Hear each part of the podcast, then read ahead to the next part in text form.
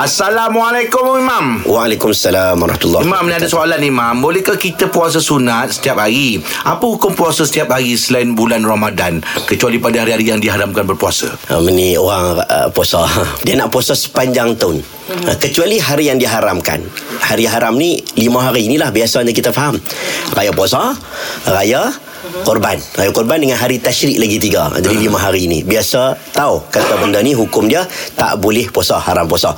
Tapi dia nak puasa Selain pada Ramadan Semua nak buat puasa sunat. Tak berhenti Tiap-tiap hari puasa. Okey benda ni khilaf. Ada ulama' kata Tak boleh langsung tak boleh sebab memudaratkan diri dan ada hadis-hadis yang menceritakan bukan tak boleh tu. Ada yang kata haram dan ada pandangan yang kata makruh. Ha. berdasarkan ada orang datang jumpa Nabi ya Rasulullah aku ni kan aku nak semayang tanpa henti. Nak tak mau tak mau tidur aku tak mau kahwin. Aku tak mau kahwin. Dan aku nak puasa tanpa buka. Nabi kata yang paling takwa siapa Aku orang paling takwa pun Ha. aku kahwin. Aku puasa, aku berbuka. Aku semayang badan aku bermalam. Pada badan manusia itu ada hak. Jaga badan kita. Nabi cakap.